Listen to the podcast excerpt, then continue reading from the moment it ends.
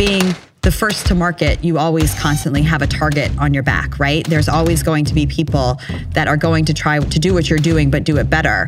We don't research our competitors, we research our customers. We're more interested in what people want from us than we are what people want to take from us. Oh, I have products in the UK. Oh, I have products in this place and that place. And it's like, no, you don't. And then they'll come to me like, I purchased from your website. And I'm like, what website did you purchase from? And they'll show me, I'm like, that is fake.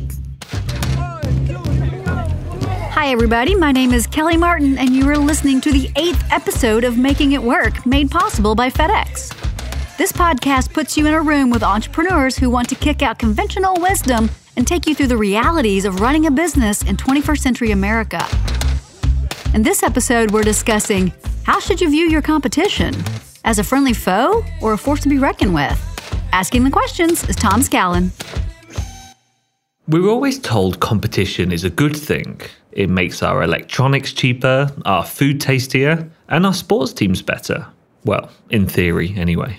In fact, competition is so wrapped up in the American psyche that any challenge to it is often labelled as a kind of commie flag waving that threatens our right to freedom and democracy. But all competition was not created equal. A town having two donut shops is better than it having one, right? But when one of them starts stealing intellectual property, selling their sweet treats at a loss, and making sales with misleading marketing tactics, the water becomes muddied and competition takes on a new meaning. Despite these challenges existing in the real world, the entrepreneurs I spoke to were mostly positive about the impact of competition on their businesses. Take Diana and Jean, founders of the Groomsmen Suits, a company based out of Chicago. As manufacturers and sellers of suits and tuxedos, they're in a crowded market. But they claim that once they captured just a small slice of this with their fresh approach to selling fashion, it made them more than capable of competing with the big boys in the long term. So we have, there's sort of a couple different types of competitors that we have. One being sort of the older, bigger brands that have been out in the market for a while. Those are like your Men's Wearhouse, Macy's, um, bigger box stores that do every type of menswear. Um, they don't just focus on wedding attire. And then in the past five years, there have been some new companies that have kind of come onto the scene as far as online marketplaces for tuxedo rentals. And they're only rentals. Those are like the Black Tux, Generation Tux, and mm-hmm. and Menguin. Um, there truly isn't when you look at like what our business is as and being an online um, option for that only does men's wedding wear reliably and affordably to own, there actually isn't anybody that's doing that you know, eh, with our model. And there's really nobody that carries the wide range of sizes that we carry. So yeah, we definitely have some competitors, but we're sort of dis, we like to sort of think that we're disrupting the tuxedo rental space by offering an option that's about the same price that men just get to keep. How do you view your competition? We are constantly looking at them. Yeah, we look at them, but we also try to just focus on scaling our business do our own thing. Yeah, yeah. do our own thing. It's you can go down the rabbit hole looking mm-hmm. at competition and wondering, oh, they have a sale. Do we need to do this? Oh my gosh, they just discounted this. And you know, especially when you're when you see any kind of dip in sale, which in sales numbers, you start to look what what is everybody else doing? What are the, what's their reaction to like this slower time frame for weddings? And that's like not productive. So we just while we keep an eye on them, we know what they're doing. We just try to always just do it better and provide, you know, the best option for guys so that it's a no-brainer when they're shopping. Yeah, we are really focused on like our message to our customers. We have our own voice. We don't try to copy what other brands are doing. And that's worked out really well for us. We definitely have our own unique identity um, in this space. And I think it's one that both men and women relate to very well. A lot of the other brands maybe are a little bit more male centric because it is menswear and that would make sense. But for us, I think being two women in menswear and having an affinity naturally for weddings, we've been able to create a really nice brand that is both appealing for men and women. Um, we also have a tremendous amount of flexibility that the bigger com- bigger brands that Mhm. once you know they're a little bit more stuck they can't adjust really. You know you you can compare it to a ship. Like a tiny ship can do a u-turn and head wherever they want but when you're a big ship it takes a lot longer to pivot. And so i think that's what makes us really um, driven to stay a small very uh, flexible team and to listen to always listen to the customer. You know the bigger companies the bigger uh, big box stores the rentals there's just it's very restrictive. Um, and their customer service team have you know their rules and regulations to follow where we can sort of say okay we're noticing a trend. Customers are asking for this and they don't like this. So we don't do that anymore and now we do this. And it's very quick. And i think that's what makes us really really unique and provides a way better experience to the customers than what our competitors do. How long until someone comes along, maybe even two or three people, and does exactly what you're doing? Yeah, so we used to be really concerned about this starting out. Um, the the threat of being kind of ousted or taken over. But again, we've really been focusing on what we do and doing it to the best of our ability and not kind of getting caught up with the risk factors, maybe right or wrong. But we also know how how hard it was to get this going, and what a what truly just some very good luck factors that played massive role in us being able to do this. Like we spoke about earlier, the cost of entry to starting a fashion brand is so high. And so figuring that out in itself is is a huge Yeah. challenge. there's not the risk from necessarily somebody just starting um, a company from scratch and, and disrupting us. And I don't really see that there's a risk from a bigger box store trying to get into this space or trying to do a better job in this space because that's not how bigger companies operate anymore. You know, once you once you're a certain size company, you no longer necessarily do your own research and development to build a new brand. A lot of these brands, Men's Wearhouse, Gap, are all trying to figure out how to stop their customer from aging. And so instead of building their own brand, they're buying other brands. And so that's really what where we see an opportunity maybe down the road is to partner with a brand that would find uh, that would like a stronger voice in the men's wedding wear space and also have a new sort of influx of an audience to the rest of their types of products in menswear. So we've kind of made it to be sizable enough where it's going to be very hard for us to be disrupted by somebody new. And we're positioning the company to be a great resource for that bigger brand that wants to get it that wants to do a better job in this space because a bigger brand is not going to authentically be able to create a younger fresher brand that people relate to as well as they would if they just bought it What's the difference between taking inspiration from other products and brands and just being a copycat? Oh, that's a good question. I mean, a cat. We look to other brands for inspiration. What um what we like to do is more, you know, what what emails from other brands, and it doesn't even have to be our competitors, but what what stands out to us? What makes us click on things? What's that emotional component that we can then take our own experience and apply it to the way we market and brand our um Our things. I think it's really important for startups, especially to to you hear this all the time actually in in podcast startups and things, but the being authentic to what you're trying to do, who you are as people starting the business, and then have your brand reflect that as much as possible and don't get caught up in I need to look like um, this new hot brand that everybody's really likes because then you start to look like you are a copycat and it does feel inauthentic and the customers notice it. You know, Yeah. you know when you hit a brand, when you get an, an email or you see marketing, you can say, "Oh, that looks exactly like I see what they're doing." They're they're sort of spinning off of that other big brand that did the same marketing campaign and it's kind of a turnoff. So yeah, I think where we look to other brands is like, as Jean mentioned, you know, like some of the experiential things or some of the, even like when it comes to email marketing or whatnot that we see there, and even just in general, like trends in e commerce, you know, or on social media, how are people, what are the campaigns that we're seeing? people do to grow their social media following or do giveaways and that sort of thing. Those are interesting to us, but by no means do we ever copy a message or a slogan or even like style looks. Like we develop those on our own. And actually, a lot of our own trends are kind of guided by our customers, you know, so mm-hmm. it's almost impossible for us to copy other brands because we have our own customers doing their own thing and we rely on their wedding photos to use. Um, so it's uh, it's I, we we feel really good, and I think our brand is really authentic for that reason. You don't get the sense that Diana and Jean are quaking in their boots at the prospect of big stores stealing their market share. In fact, they see their business model as so difficult to replicate that it will be easier for the Gaps and Macy's of this world to just buy them out. They're not the only ones to see opportunity in competition. Meet Rahim. He's co founder of Ginjan Brothers, a New York based company that makes a typical African ginger drink.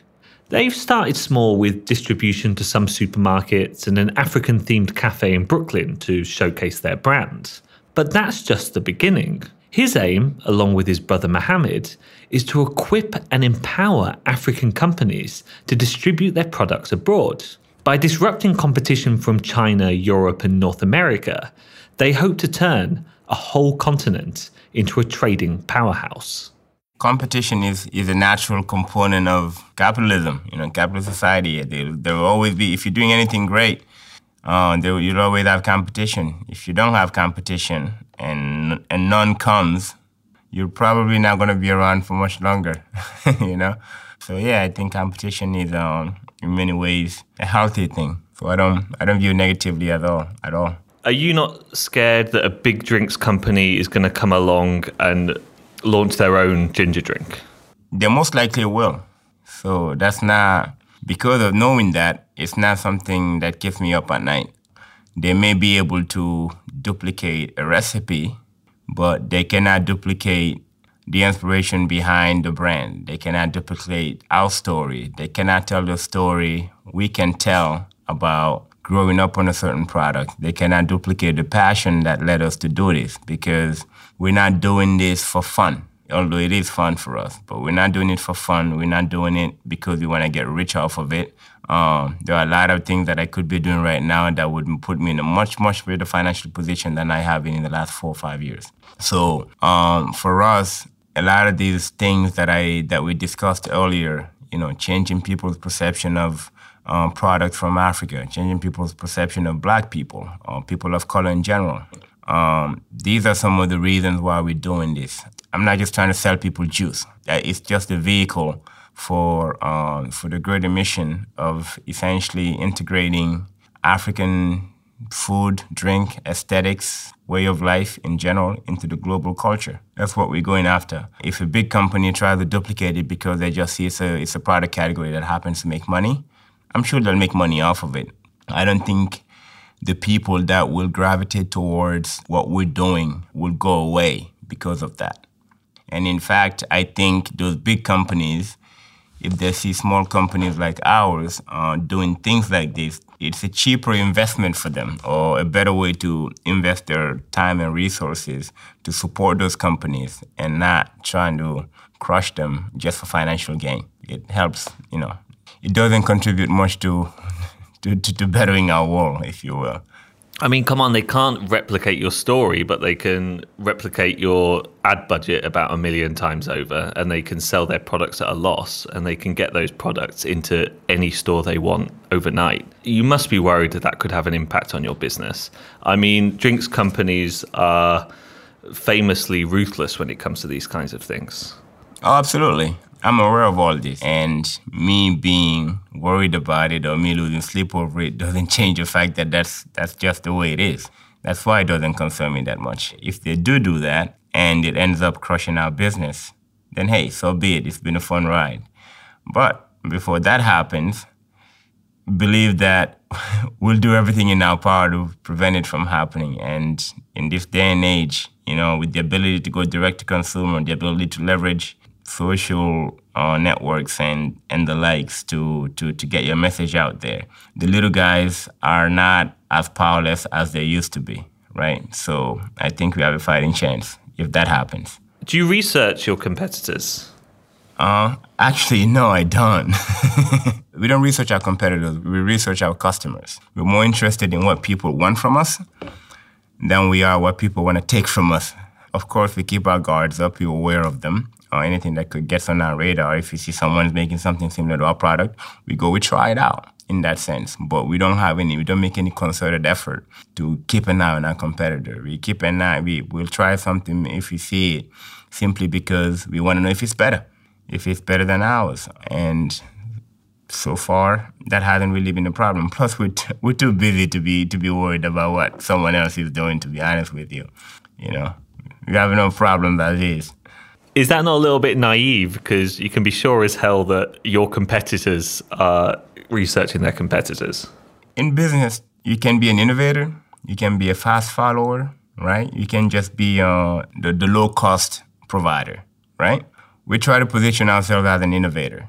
So we're not. The reason why I say we don't research our competitors is, I mean, I mean more from the from the point of view of we're not looking to see what they're doing so we can duplicate we we're more interested in seeing what if what we're doing is working and how we can innovate from there. If we see someone has a good idea and, and it's working out well for them, it, and, and it's specifically in our product category, right? We'll learn from it, but really we don't put any resources behind it. It's if we come across it. Um, maybe it's naive, but that's just the way we've chosen to do it right now. And also it might be because of our scale, right? We can't really afford to be burning resources and energy that we don't have, worried about what someone else is doing when we can barely stay afloat. So we, we like what we have. It's working really well. Um, we just wanna we, we already have very clear vision of what the next two to five years looks like. We just put our heads down and run our race. Uh, we have a saying in in in uh, in in in Guinea, one that runs and looks behind themselves will never get away. So we put our heads down and we run as fast as we can. What do you do if Coca Cola launches an African inspired ginger drink tomorrow? It, it would make you feel sick, wouldn't it? It would. Not because I have a problem with Coca Cola per se doing it because they're a big company, but because I wouldn't I know they wouldn't be doing it for the right reasons. You know, it'll be a pure money play for them to make money for their investors. And that's it in some sense, of course, that's what we'll be doing as well. Because if you're not financially viable, you're useless. But we're not just looking to make money. And it's not this big, you know, lofty kumbaya, save the world ideal that we have. That, that's not it at all, right? But we, for too long, for far too long, everything that, that's come out of Africa, from the products to the people, you know, from the 12 to 20 million slaves that were shipped out in, in terms of intellectual property to all the minerals and agricultural products and all of it that continues to be shipped out of there by pretty much every major Western uh, society and China now. It's time that that becomes less of an extractive relationship and more of a, of a partnership. And if Coca-Cola launches an African-inspired line of products, it will essentially be in perpetrating that. So they'll be doing it for all the wrong reasons, I think. Yeah, they'll they'll maybe again they'll they'll attach they'll tie some bringing clean water to a few villages or you know building a couple of clinics that at best can you know uh, help you if you have a small cut on your finger, but nothing that will really have an impact on the on the society there. The the average person that shops at a Tesco or at a, at a Whole Foods will read that on the package and feel good about themselves and go, oh yeah, I'm spending my money well. But it really doesn't do anything. So that's why it would bother me. It's not because they will crush our business. I can always find work. I'll always I'll always be fine financially. Tell me more about the bigger picture you were talking about before in terms of making the world more aware of African products. Yeah, so the bigger story is think about what the likes of Alibaba did for China. Building a platform that enabled a small producer, a small manufacturer in China to sell to anyone around the world. That has it completely changed Chinese society. Uh, that and a lot of other things, but it's been such an enabler for folks that within China either wouldn't have the technical know-how or the sophistication to in- integrate themselves in the global supply chain. We think a similar opportunity exists in Africa. So for us, starting with the way we started, it's about a lot more than just a ginger drink. So in the long term, if we can do something like that, right? Uh, not eventually start sourcing our ingredients from Africa to use in our products, but even more importantly, open up the channels to enable those folks there to be able to access uh, the markets, the Western markets. If you're a small farmer in rural, I don't know, Cameroon or Guinea, and you want to sell to a small chain of supermarkets, uh, mom and pop owned chain of supermarket in, in Amsterdam, how do you go about doing that? You wouldn't know where to start. You and I, right? College educated, so-called sophisticated, live in a Western world. If someone told you, hey, you know, you're in charge of helping sort out the logistics of getting one ton of yams from rural Guinea to The Hague. Go. How do you navigate all the paperwork that goes with that? How do you navigate everything that comes with that? What and the agricultural rules in the local country, the rules in the Netherlands. You wouldn't even know where to start either.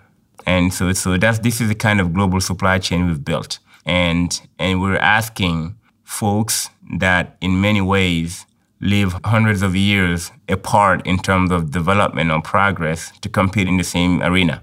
So being able to build something that kind of levels that playing field, that opens up those channels and makes it seamless for folks. Uh, we think that's an opportunity worth, worth pursuing. So the long play, that's the long play, right? Is to make it so that anyone anywhere in Africa can sell to anyone anywhere in the world and, and not be prejudiced by it, by its origin. Beyond that, products that come out of there in many ways are already what the Western world is looking for. It's natural stuff, it's organic stuff, it's stuff that hasn't been adulterated and with by, by a big chemical giant for hundreds of years in many ways. So it's, uh, it's, it's, it's something that's going to take decades, if not a couple of generations, to make happen, like to fully realize.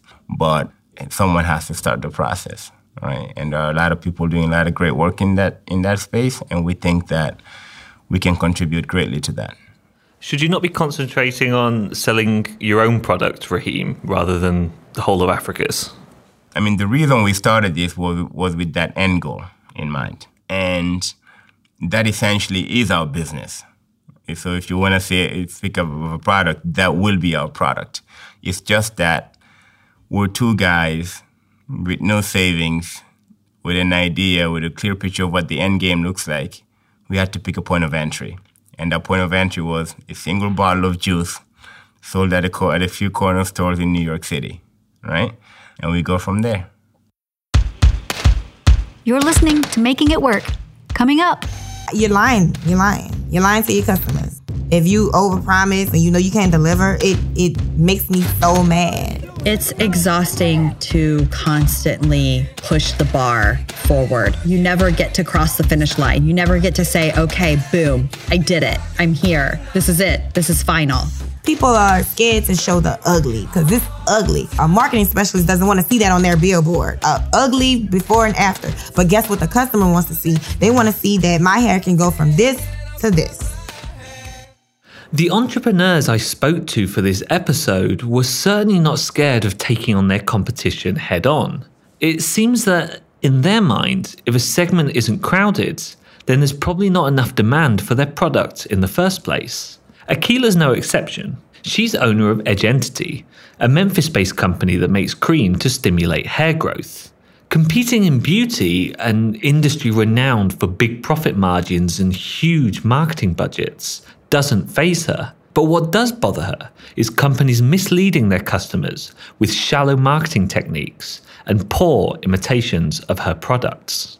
My competition um, is pretty much anybody in the beauty industry. So, other hair care brands, cosmetic lines, not so much cosmetic lines as much as hair care companies, but the way I view competition is not in a way of um, I'm competing with them yeah, I guess I do compete with them. My brain competes with them because there are a lot of big brands that people may go to instead of coming to Edge Entity. But I mean, I've heard otherwise where people will come to Edge Entity as opposed to those bigger brands because they have had as much success. But as a business owner, I look to those higher end brands and those brands that are well known as um, kind of a blueprint.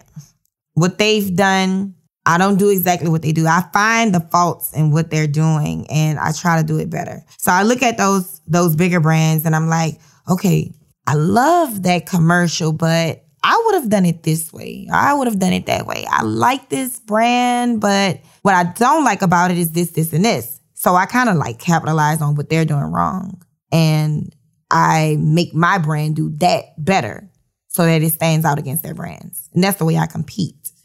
That's that's what I think about competitors. I'm a small brand, so I'm always going to be compared to those larger brands and those well-known established brands. So I try to see like what even all, all the way down to ingredients. Like, okay, so this smells like medicine. Who wants to walk around with something on their scalp smelling like medicine? I've seen a lot of brands like that. So I'm like, okay, the biggest compliment I get is how pleasant the smell of my products are. So I like to take whatever they're lacking in and apply it to my brand. There are brands don't have like certain ingredients for women when it comes down to their, their hair vitamins. So I made sure I kind of included certain things in my hair vitamins. So yeah, I always look at competition as a way to just elevate myself, you know? I take their weaknesses and make it my strengths.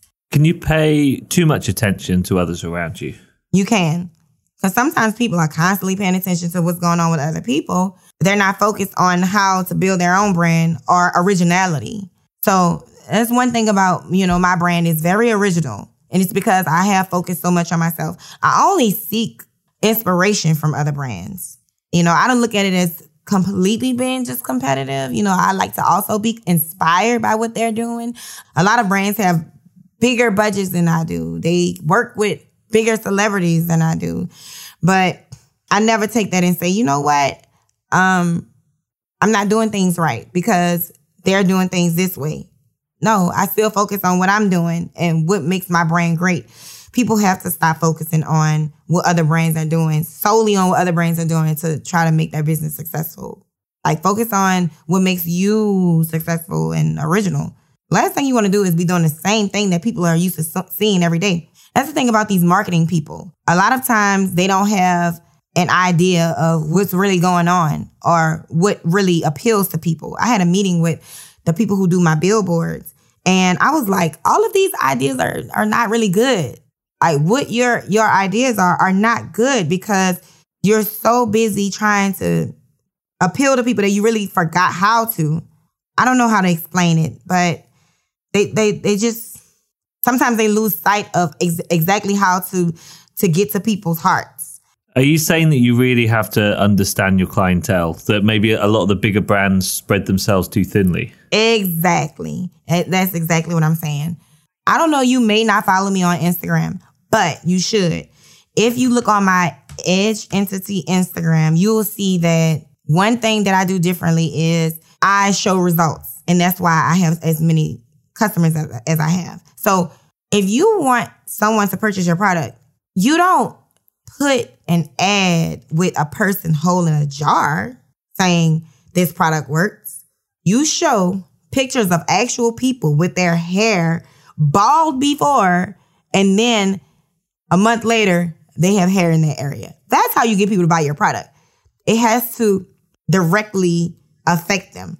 I mean, of course, you got a pretty girl with some pretty hair and she's holding a jar. What does that do for somebody? They don't care. Her hair is pretty, but what was it like before? Is this just a model? No, I want to see raw, unedited results. And that's what I provide. That's what's different with my brand. People are scared to show the ugly because it's ugly. A marketing specialist doesn't want to see that on their billboard. Uh, ugly before and after. But guess what the customer wants to see? They want to see that my hair can go from this to this.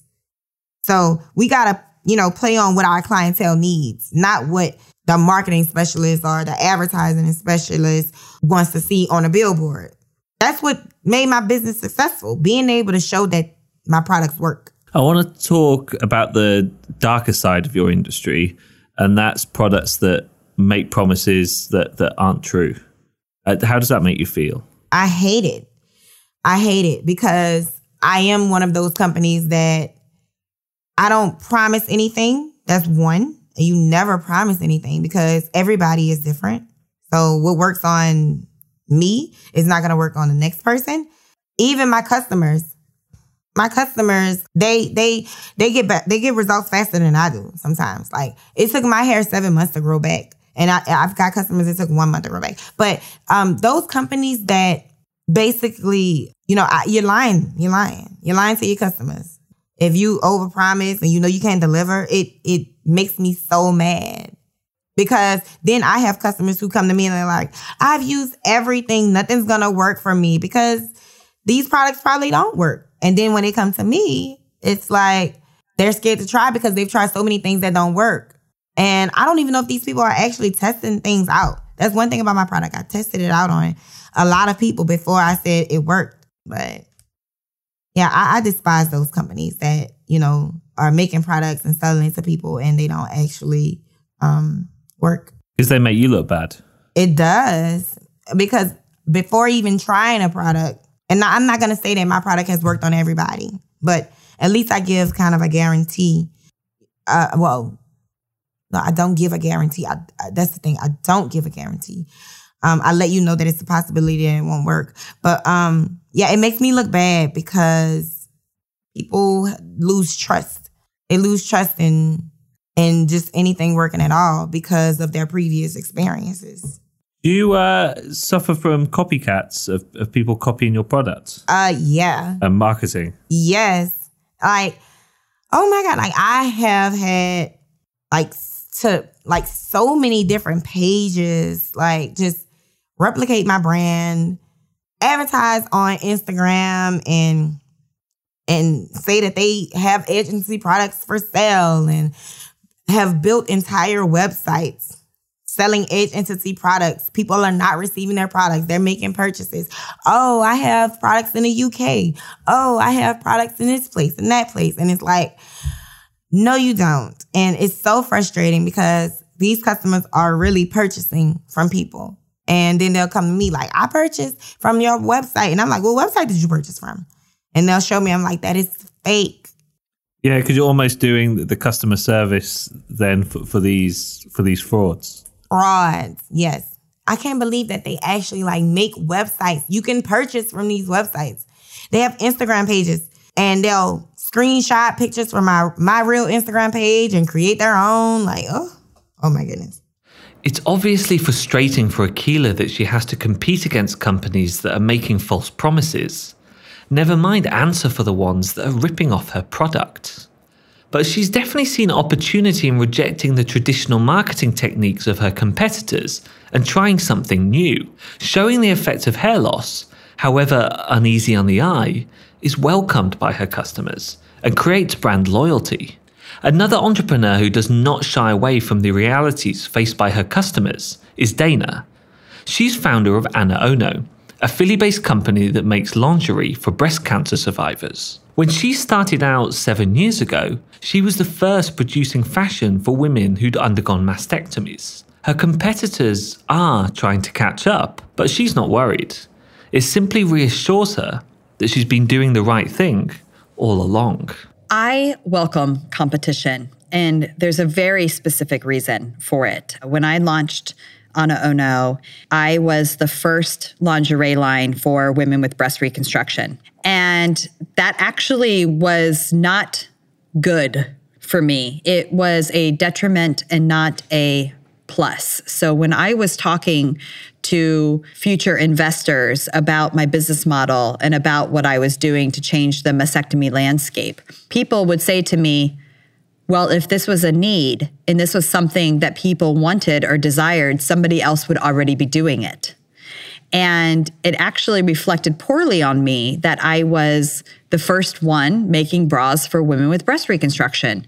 And I was shocked by this. And that has now been the last few years. And as the needs are arising and more and more people are identifying the needs and the ability to shop on the internet is becoming our new lifestyle, there's more and more lines that are being launched that are addressing this need and in different ways. And to me, this is a validation that what I created seven years ago is now actually being something that people are focusing on. So for me, when competition enters my landscape, I welcome it because I can go out now and talk to my investors and say, see, I was right. I was just early. And now I'm the leader of the pack. And of course, being the first to market, you always constantly have a target on your back, right? There's always going to be people that are going to try to do what you're doing, but do it better.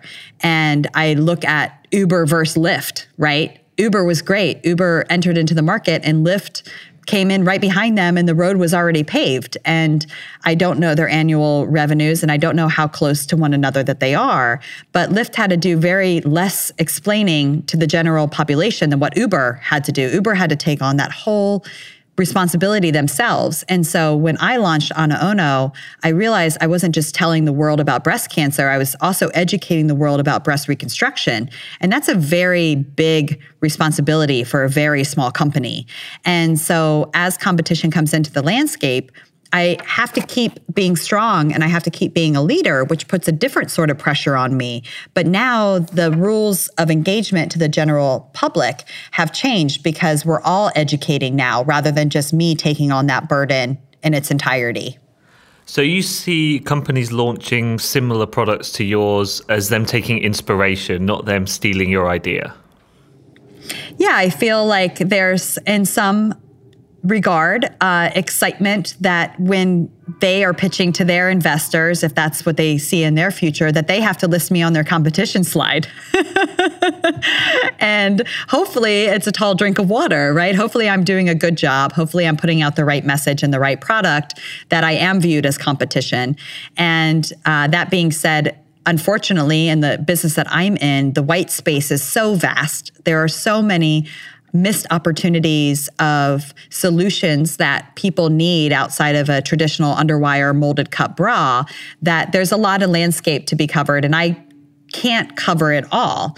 Um, I would like as much as I possibly can because I really believe in my products, but fashion is fashion and somebody might really really need my bra but not like what i have to offer and i think that that's where room opens up for competition is that I love jeans, but it doesn't mean I don't buy my jeans from five different brands.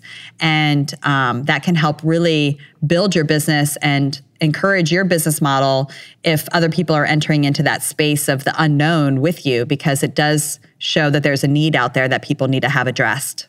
But surely you might be able to cover more of the landscape if you didn't have people imitating your product and taking money out of your pocket.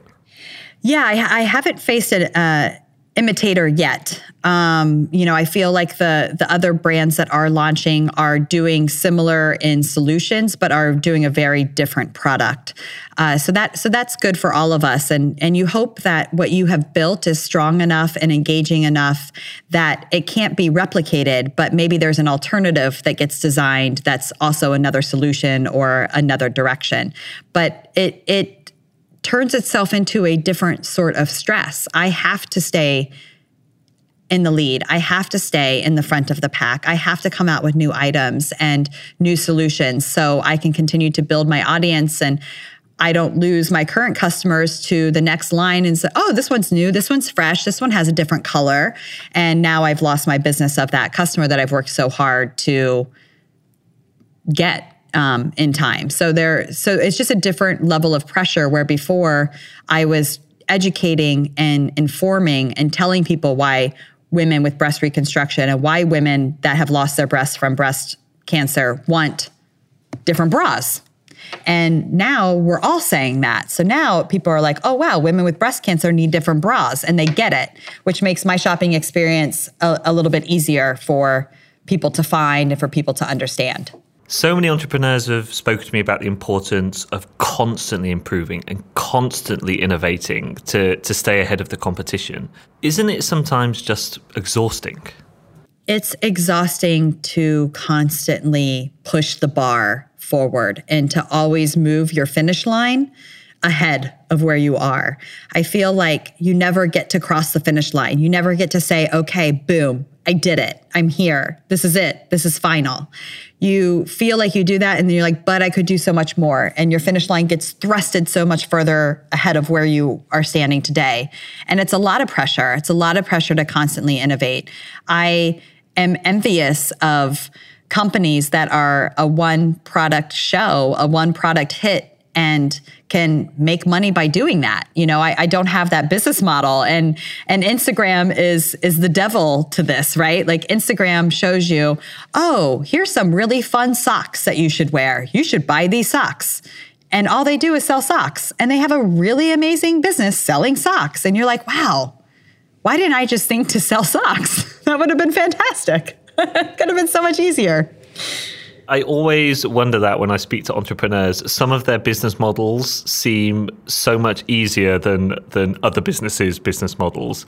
And I think at the top of the complicated businesses, it must be fashion. At the top of complicated businesses is fashion. You are under the gun for new styles, new trends, new colors, new fit, all of these things. And if you choose wrong, you choose wrong and it can really hurt you a lot. Um, and and that is it's a risky business. And um, and then people have to like you. People have to like you. They have to like what you do. They have to like what you stand for.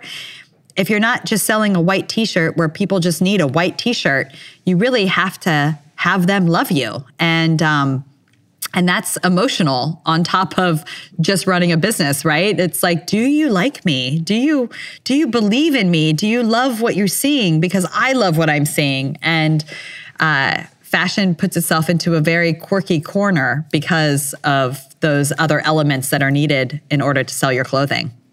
Do you speak to your competitors? Yeah, I, I have uh, competitors in who I viewed as competitors in my business. Um, mastectomy has been a business model for about the last 40 years. And um, I really didn't have a hard time differentiating myself from my competitors because I like to say that they were asleep at the wheel. Uh, they started to look too technically at what they were offering to individuals affected by the disease that I serve and became very complacent. And I was just at the moment in time where I entered into a space that was tired and a space that was wide open. And because they were so focused on one product, one consumer, one body type, as the world and as society was changing and as women's treatment options were changing, they didn't focus on it. And I was there to focus on the, their lost opportunities. And I hope that that helps me grow my business that that is my differentiation point because those might also be people that are interested in my business as my business grows. And maybe they want to expand their portfolio and bring me into you know corporations and companies that are already well established that have operating systems and everything else. Um, that is the ideal when you start a business is that you can grow and expand and scale. And they are my opportunity to do something like that. So the competition that I was focused on, I filled in their voids is is what I did with Ana Ono, and um, eventually those voids will be big enough where you know they'll see a need and desire to fill them as well, and hopefully they fill them with you know products that I have already built and generated and created. You told me you're quite lucky because your business hasn't been affected by imitators. What's the difference between uh, a competitor and an imitator? I think an imitator would really take exactly what you're doing, how you're doing it, how you're saying it, and copy your business model and do the exact same thing. Maybe I'm a bit protected in that zone because I have a very specific formula. Um, I've been a fashion designer my whole life. I was affected by the disease myself. I generated bras that were fit to the solutions and to the style and to the fashion I wanted. Um, so we're really looking at a, a, very specific persona and type of person that can really pull off that same exact thing. And maybe that's why I've been protected for a while. But a competitor is maybe somebody else who has still been affected by the disease, but may not know how to navigate the fashion world and may not know how to make product, but understand that there's a need and desire for something else. And so they generate and create a similar product, but in a different way. And that's who I see as competition, not as imitation. In terms of differentiating yourself from the competition and constant innovation, um, are you ever scared that the creativity is going to run out? Do you live in fear of it? I don't live in fear of losing my creativity because at the end of the day, I'm an artist and I am a creator. But what I get afraid of is that running, running and managing a business is very taxing. It's taxing on all other elements of your life. So, what ends up happening is the time and dedication I get to being innovative and the time and dedication I get to being creative is slim to none. So, I often say that the whole reason why I went into this business was so I could design beautiful intimates that work for women with alternative bodies. And I want to always keep designing and always keep creating. But as the CEO of my business, I end up doing everything else the accounting, the operations, the HR requirements, hiring, firing, sales, marketing. And the time and moment I get to really create comes down to a very very fine line when i'm desperate for creation. And you're right if if it doesn't come to you if you don't feel that innovation in that moment it's really tough to find because you really have to isolate yourself from all of the noise in order to address what you need to do to continue to grow your company and to grow my company is more product and uh, it's a it's a challenge that i deal with on a daily basis i'm not afraid of it running out i'm afraid of not having the time to do it Okay. Got any messages for your competition? watch out